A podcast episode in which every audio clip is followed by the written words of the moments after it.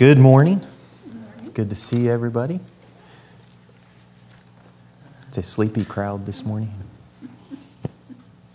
I know I'm a little bit sleep deprived. We had our uh, lock in this weekend. That's always a, a lot of sleep deprivation for a couple of days.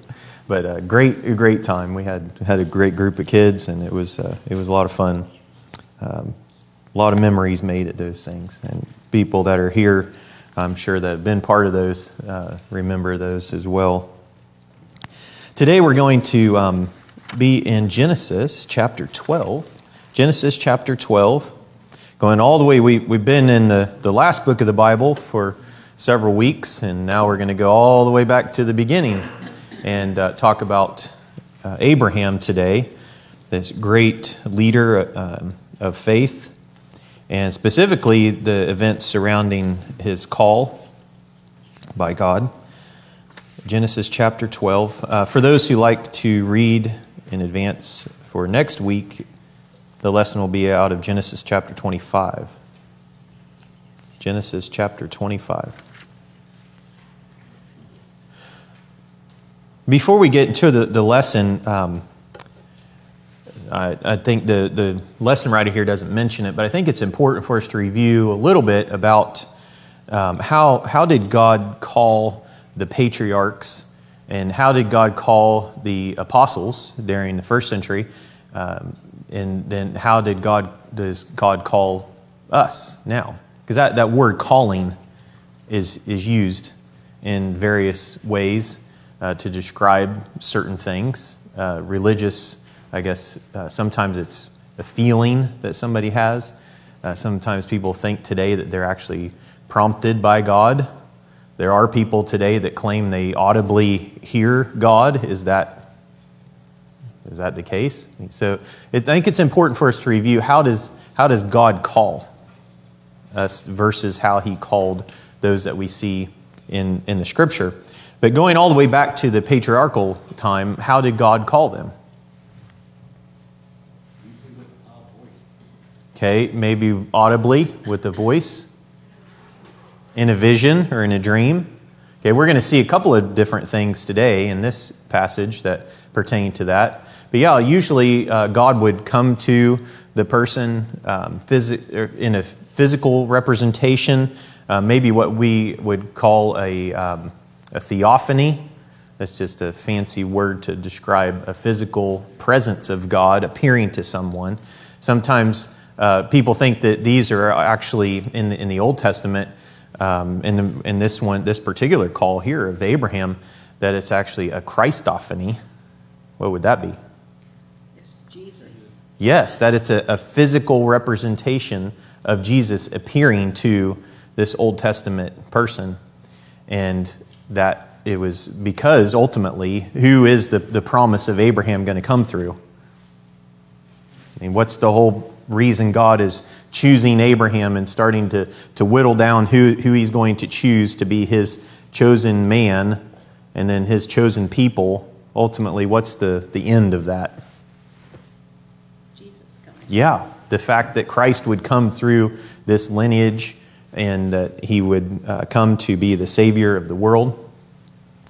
Uh, so God had specific callings in the patriarchal time. He spoke to them. We, we think of that, I've used this example before, we, we think of that as like a, a starlight period, where it's just God's revealed a little bit of His truth, His promises, but it's still a, a dim idea of really how God's going to work through mankind. Um, so he, he makes a, a, physical appearance or maybe an appearance in a, in a vision. Then, how, how did God call during the Mosaic period? Through Moses. Okay. Okay, so he, he went specifically to them again, didn't he? Through he went he appeared or or would audibly um, they say something to a prophet, and uh, oftentimes other people wouldn't hear it. So, how would they know whether or not the prophet had been called by God? How would they know?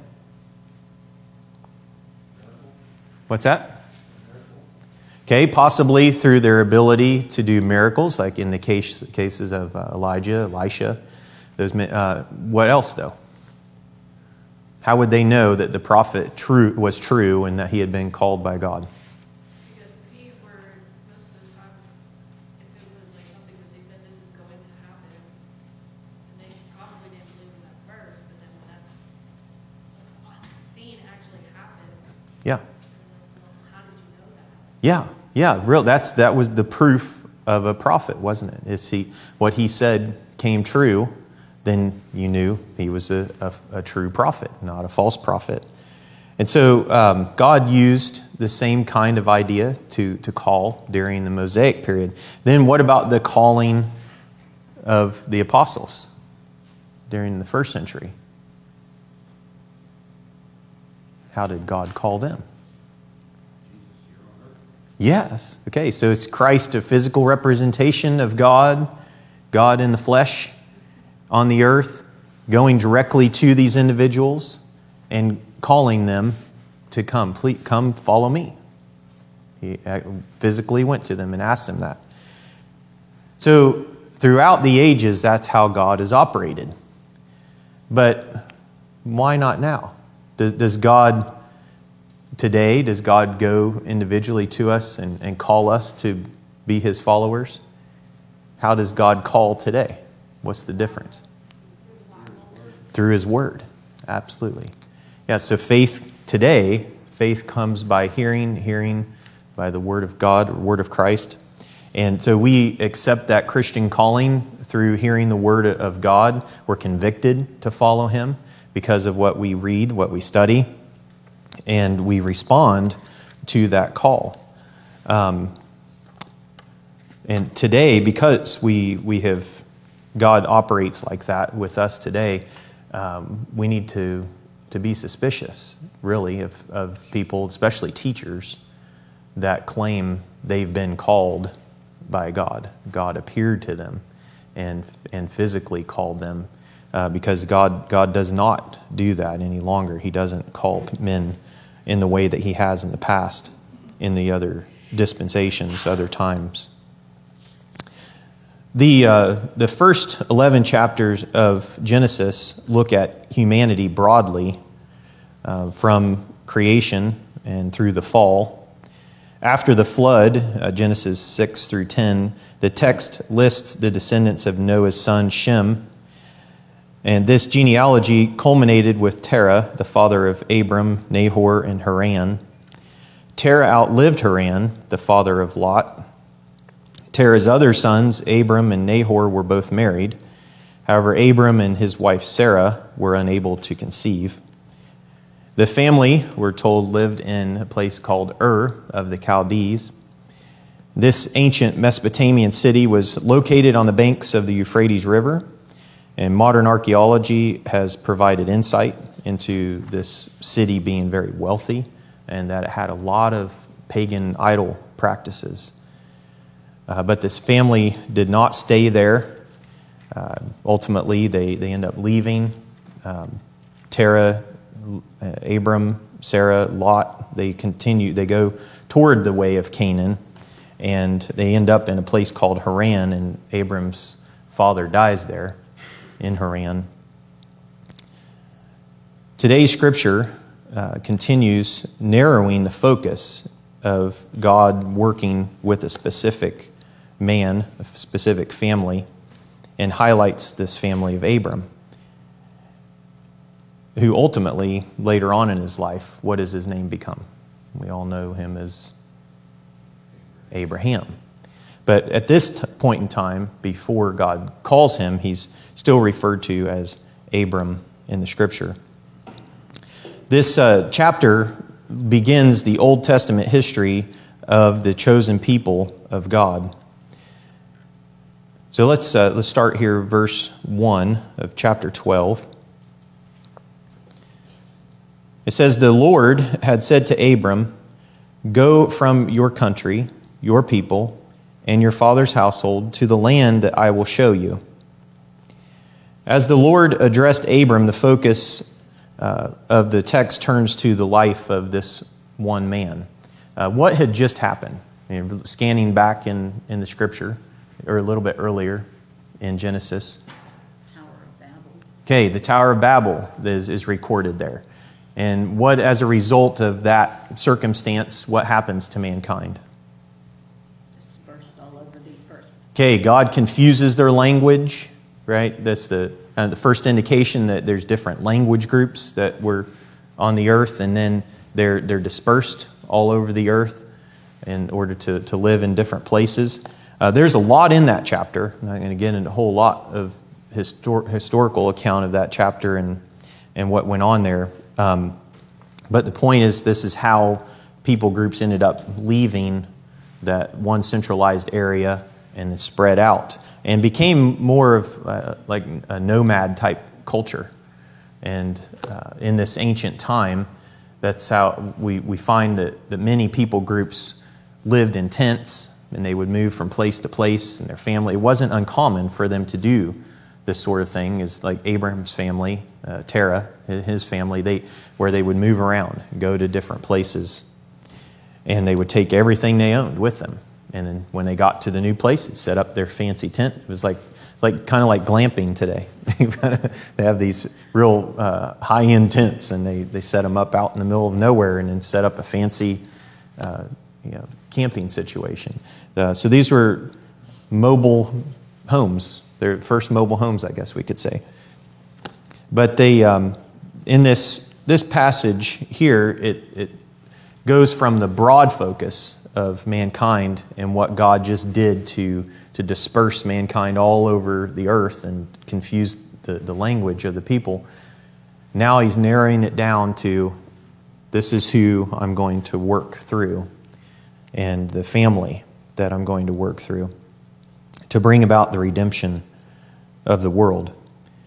The, the text gives no clues regarding the way through which God spoke all that is noted is that God called Abram.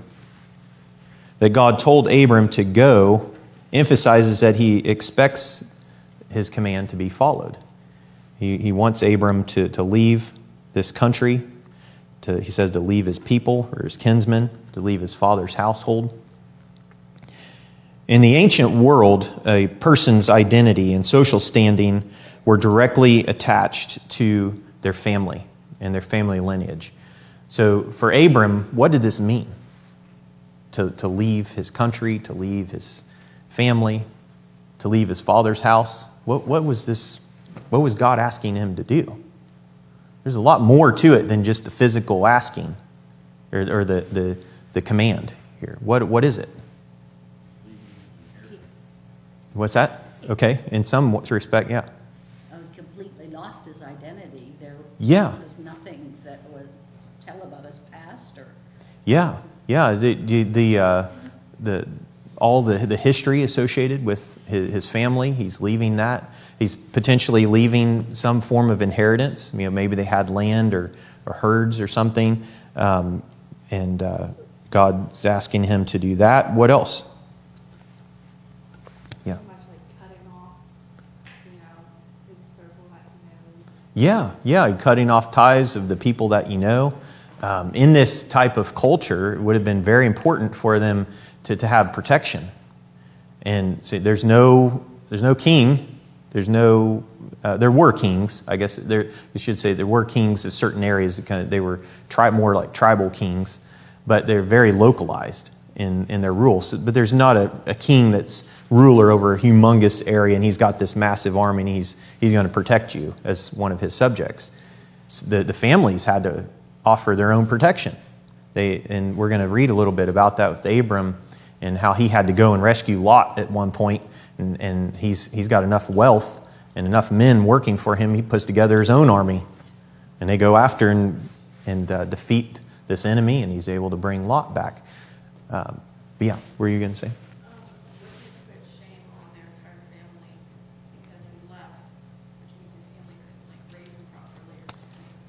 Um, Yeah. Yeah, he could have, it could have brought shame on him, could have brought shame on his family, um, because the, of the, the identity that is, there is associated with the, the family unit.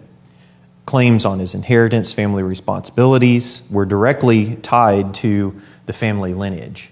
And so there were individuals he was just immediately responsible for because he was part of this family. God called Abram to leave his father's household and called him to a new identity. And as he followed God's command, Abram would demonstrate trust even if uncertainties remained. Uh, let's turn over to Acts chapter 7. In Acts chapter 7, and uh, we'll get someone, if someone could read verses 2 through 4 for us.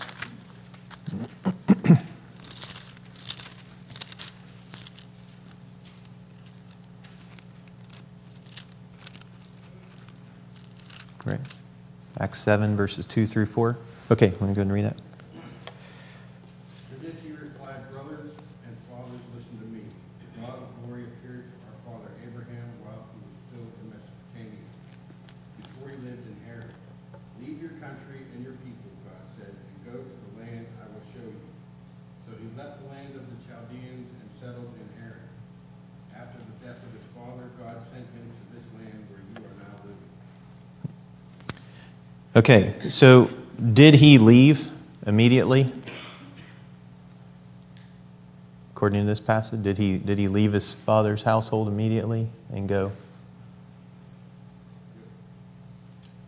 Okay, well, he, he left, but did he leave his father's household immediately?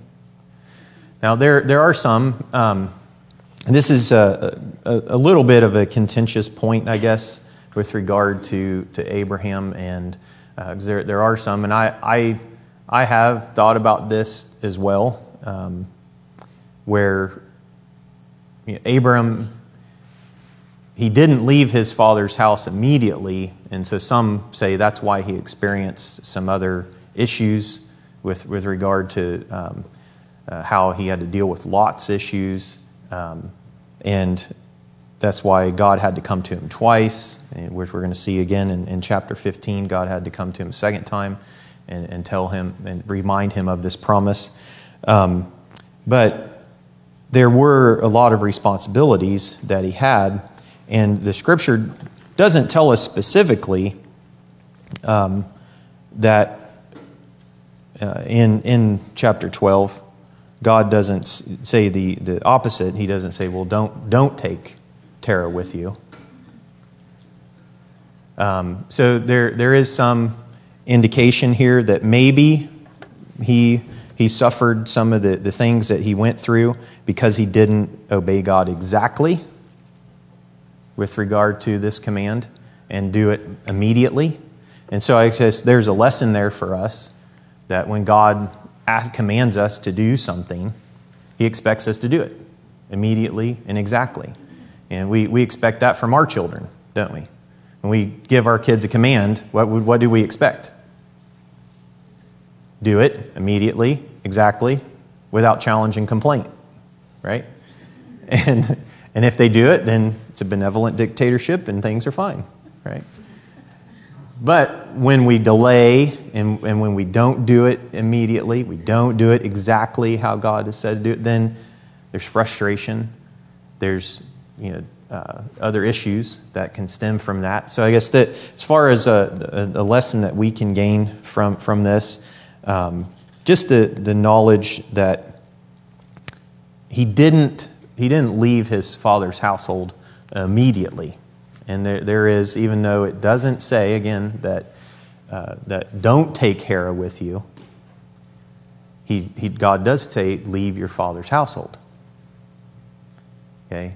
So there is the possibility here that it caused some other issues with Abraham because he didn't obey God immediately, exactly, and do as he had said. Let's read over to, um, let's go to Hebrews, Hebrews chapter 11. Abram mentioned in this great faith chapter of Hebrews chapter 11.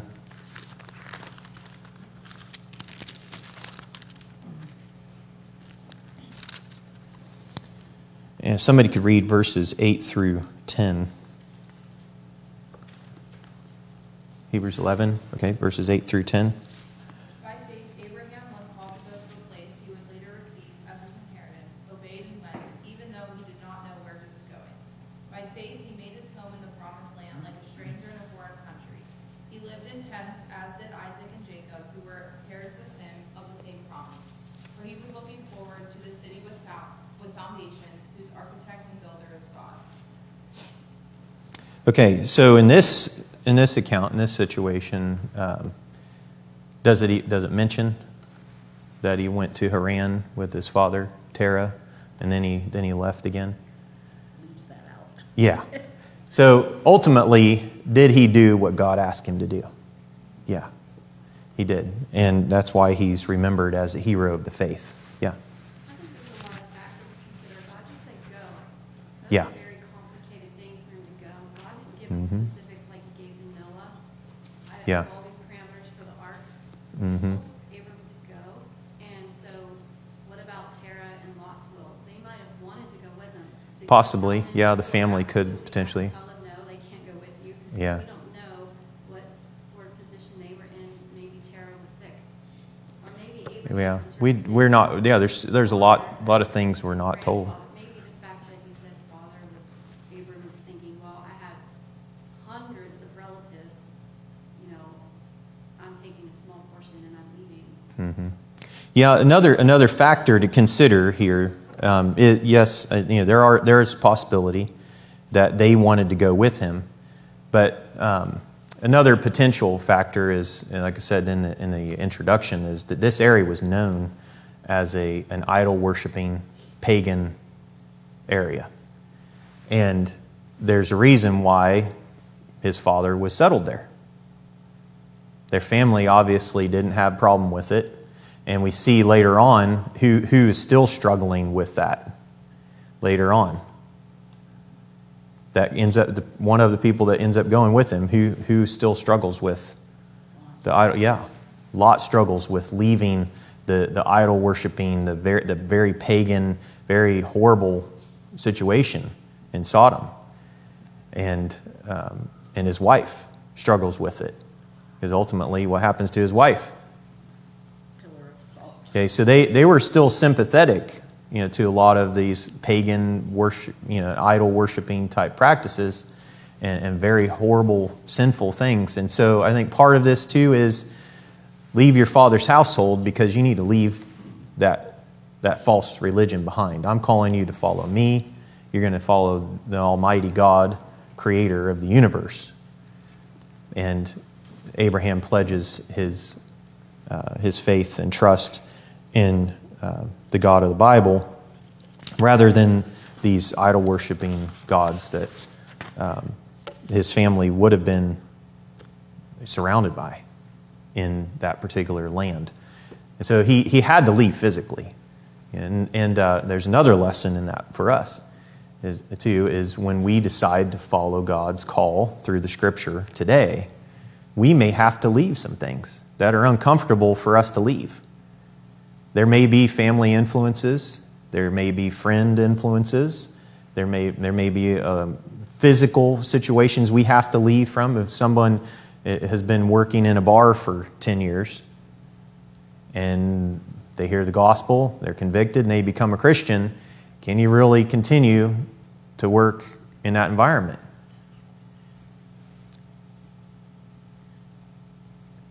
Yes or no? I'd say no. yeah, because it, it's what's associated with it. Yeah, it's, sin, it's all kinds of sinful practices. And, and the people that are going there, they're not going there to hear about Christianity. Okay? So it's going to, it's very, it may be a difficult situation. You may have to leave a job. You may have to stop hanging around friends. And even Jesus said that, didn't he? Said, you to be willing to love me more than even your father and your mother, your, your, your children, your family. Okay? You, we have to be willing to, to do what's needed to, to follow God faithfully, to be completely obedient uh, to his will. So Abram probably did struggle with some of those things. But ultimately, he's remembered. Yeah, you were going to say. I was also thinking that, um, Lot's father died, so like an orphan. Yeah, yeah, Lot's father did, yeah. Maybe the other brother had no interest in helping, or he was, Mhm. I don't, know, but. Yeah, while he was alive, Terah would have, Terah, yeah, his responsibility to watch over him. maybe. Maybe. Yeah, we're not given a lot of specifics. Um, but what we need to remember is what's recorded for us in Hebrews 11 that he did ultimately go. He did, ultimately, he did obey. There were struggles along the way, just like there are with us when we don't obey God completely and exactly. And God disciplines us. You know, discipline at the time isn't, isn't very pleasing, is it? The scripture says it's not, it's not a pleasing thing to be in the middle of a, a disciplinary situation. But in the end, what does it produce? Yeah, the peaceful fruit of righteousness. So sometimes God has to discipline us through hard situations. And I think that's part of what Abraham went through here in learning to trust God, learning to, to keep his faith in God. Verse 3 I will bless those who bless you, and whoever curses you, I will curse you, and all peoples on earth will be blessed through you. Um, so Abram would not have to face trials alone. God would give protection as he would curse all people that cursed Abram. As a result, God's blessing would continue for generations. God's choice was not to the exclusion and rejection of other people. The Apostle Paul interpreted God's promise of blessing to apply also to people who express faith in Jesus Christ. Further, this blessing included making salvation available to all people, regardless of ancestry, through Abraham, Abram's seed. Um, ultimately, how would all peoples be blessed through Abraham or through Abram? What's that? Yes, that the Messiah would come. And how do we know that? Let's turn over to Galatians chapter 3. Galatians chapter 3.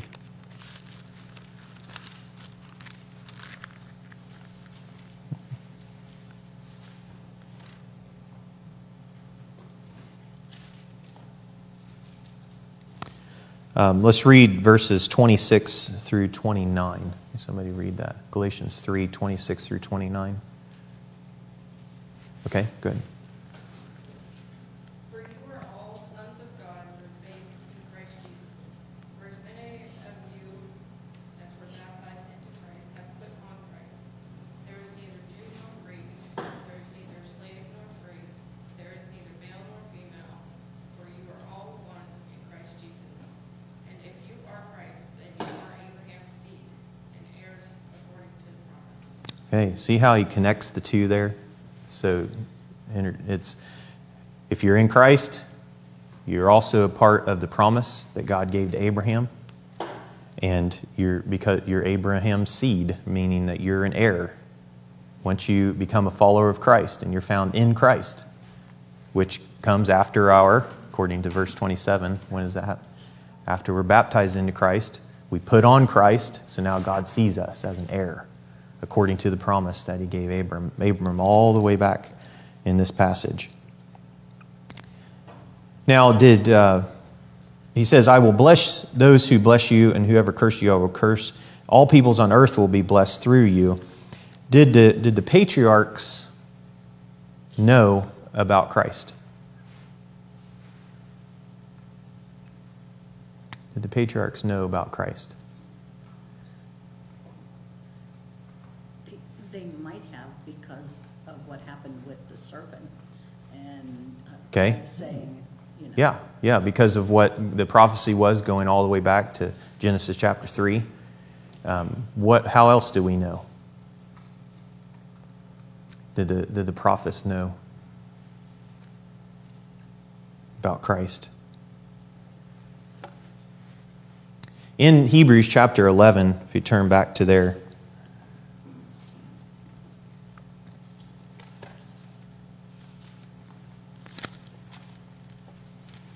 in Hebrews chapter 11, we're, we're told about all these different people who by faith did these things.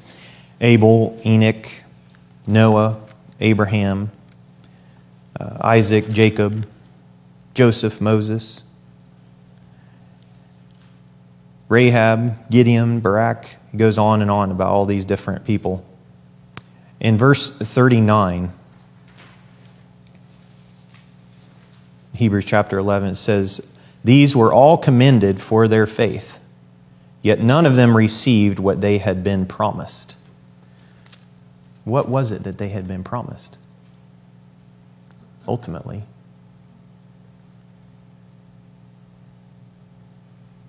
we have to infer through, through reading the scripture they had been promised something much better, didn't they? Much better than this world. And it tells us in um, verses, verse 14 of that same chapter people who say such things show that they are looking for a country of their own. Uh, he talks about a longing for a better country, a heavenly country. So many think that this Hebrews 11 chapter is in here to point out those who had faith, not just in faith, the faith of, of God, because they've been called by God, but they had faith in Christ as well, because ultimately that's who's going to make it possible for them to be in heaven one day. And so there, through, through what we read in this Hebrews 11 chapter, many think that the, the patriarchs did know about Christ. That this promise that God gave Abram to, that your descendants would be as numerous as the stars and as numerous as the sand on the seashore, God revealed to them his plan. This is what's going to happen. Ultimately, you know, I'm gonna, my son's going to come. They, and they had faith in the fact that that would happen. Because did Abram ever see descendants as numerous as the sand on the seashore, as numerous as the stars in the sky? How else would he know that God had fulfilled his promise? He didn't physically see his, those descendants. So God, God revealed to these patriarchs his plan, what he was doing, and many think that the list that we have in, in Hebrews 11 is there because these individuals specifically believed in this promise that the Messiah would come and that ultimately all peoples would be blessed uh, through the promise that God gave to Abram. Verse 4 So Abram went as the Lord had told him, and Lot went with him. Abram was 75 years old when he set out from Haran. One might expect Abram to have discussed the issue with God or provided some kind of uh, feedback, like, well, why, God? Why do you want me to do this? Um, there's no record of that. He just did it. He obeyed, he set out, he packed things up, left, showed faith and trust in God, and uh, he didn't renounce those promises.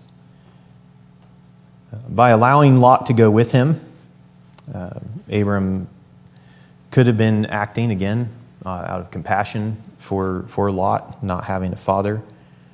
But we do also see the other side of it that Lot caused a lot of issues uh, for Abraham later on. Um, I mentioned one earlier where he had to go and rescue him because he got involved he, in, with a, an enemy, and Abram had to take his own army and to go and bring him back. Um, remember what, what happened too when they were they came to uh, a, a, land where they, they needed to, to part. What, what happened? Remember that circumstance? They, they saw a, a nicer area over here and then a not so great area over here, and what, what happened? Lot picked the good area. Yeah, Lot picked the good area, and he ends up going that way. And then Abram, Abraham ends up going the opposite way. And then there's kind of a tense situation there because of that. And then ultimately, Lot's bad choices leads him to be in a bad situation uh, as well. So Abram had to suffer a lot of issues because he took Lot along with him. Verse 5 says he took uh, his wife Sarai, his nephew Lot, all the possessions they had accumulated, and the people they had acquired in Haran, and they set out for the land of Canaan, and they arrived there. So while God, God called Abram specifically, um, the call could have included more than him alone um, because he's here taking his wealth, his extended household, and all they had on the trip. Abram's journey for the land of Canaan brought the, the travelers to Moreh at Shechem, it tells us in verse 6. We're going to skip down to verse 7. It says, um, The Lord appeared to Abram and said, To your offspring I will give this land. And so he built an altar there to the Lord who had appeared to him. So they come to this new land um, that the Lord had given to him.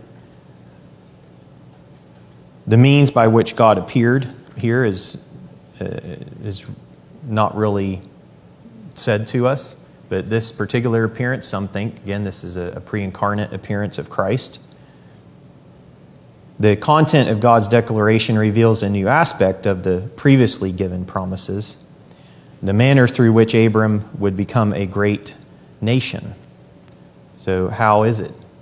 How does God reveal that Abram's going to become a great nation physically in this, this scripture? Verse 7. How, does, how is he going to become a great nation?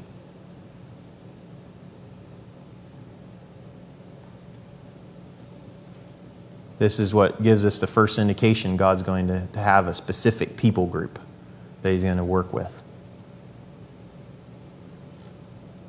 Anybody?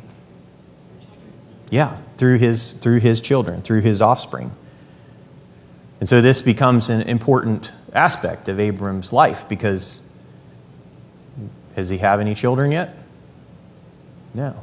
He's about 75 years old at this point. He's probably already thinking, how is this going to happen, God? How are you going to, to use me physically to bring? I don't have any children yet. And so he builds an altar, even, even though he doesn't understand completely how God's going to do this. He builds an altar there um, in this foreign land for the Lord. And this act of building an altar is in response to God's words. Other cultures built altars to pagan gods, but Abram did not reuse a pagan altar he builds a new altar, we're told. And by doing so, he announces that the focus of his worship is going to be on God and God alone. We have a few more minutes. Let's turn over to chapter 15. Because they're now in the land. God's called him this first, this first time, and they, they, they've, come, they've come to um, this, this land of Haran.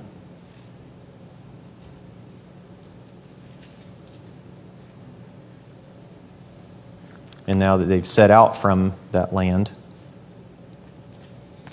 In chapter 15, verse 1, it says, After this, the word of the Lord came to Abram in a vision. Do not be afraid, Abram. I am your shield, your very great reward. So, Abram's first interactions in the land were challenging. For a time, Abram and Lot lived separately. And you can read about this in Genesis 13 and 14. The two are reunited when Abram saved Lot from captivity.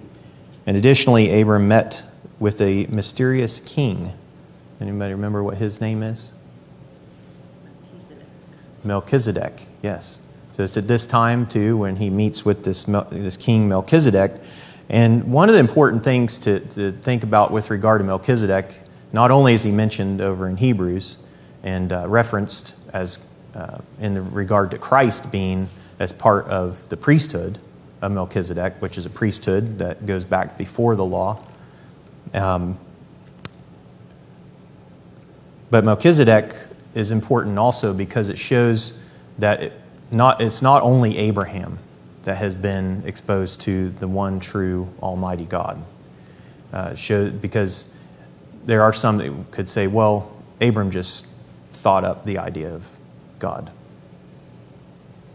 But that's not true because we see Melchizedek as well being a priest um, and who also is following Almighty God, the God of the Bible. God promised to be Abram's shield, and it shows God's care and protection for his people. In a dangerous new land, Abram could take comfort in God's protection. And during an encounter with the king of Sodom, Abram refuses riches and financial gain from that king. But Abram did not want to depend on wealth of others. Instead, he trusted that the Lord himself would be his very great reward. There's an interesting phrase in that, that verse 1 it says, Do not be afraid. What is it? Why, why does God have to remind him of this? What is it that Abram is afraid of? Think about what he's gone through, what he's, where he's at, what he's left, what God's promised. What is it that he's afraid of? What's that? That he made the wrong choice? Yeah. Here I am. I'm 75 years old.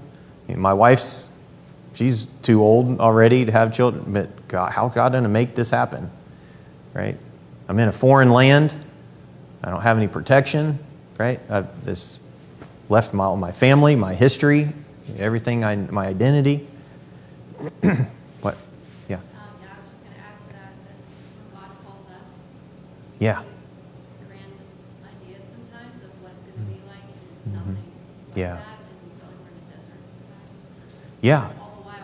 preparing us for what it's gonna be like the way He had in mind. Yeah. And you start like you made the wrong choice. Yeah, yeah.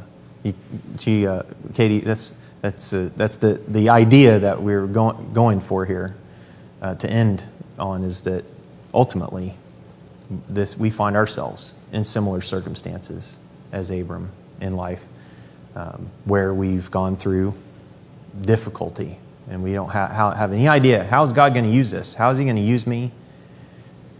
But we have the promise that He's always with us. You know, where, where in the New Testament do we have a similar promise that God's going to, to be with us, He's going to protect us? Where do we find that? I'll give you a hint. Matthew. With you always to the Yeah. end of the age. Yeah, I will be, lo, I am with you always till the very end of the age. God's always promised to be with his people, to protect his people. He, and Abram is a great example of how he didn't know exactly how God was going to use him. He didn't know where he was going to end up ultimately. How's God going to make this plan happen through me?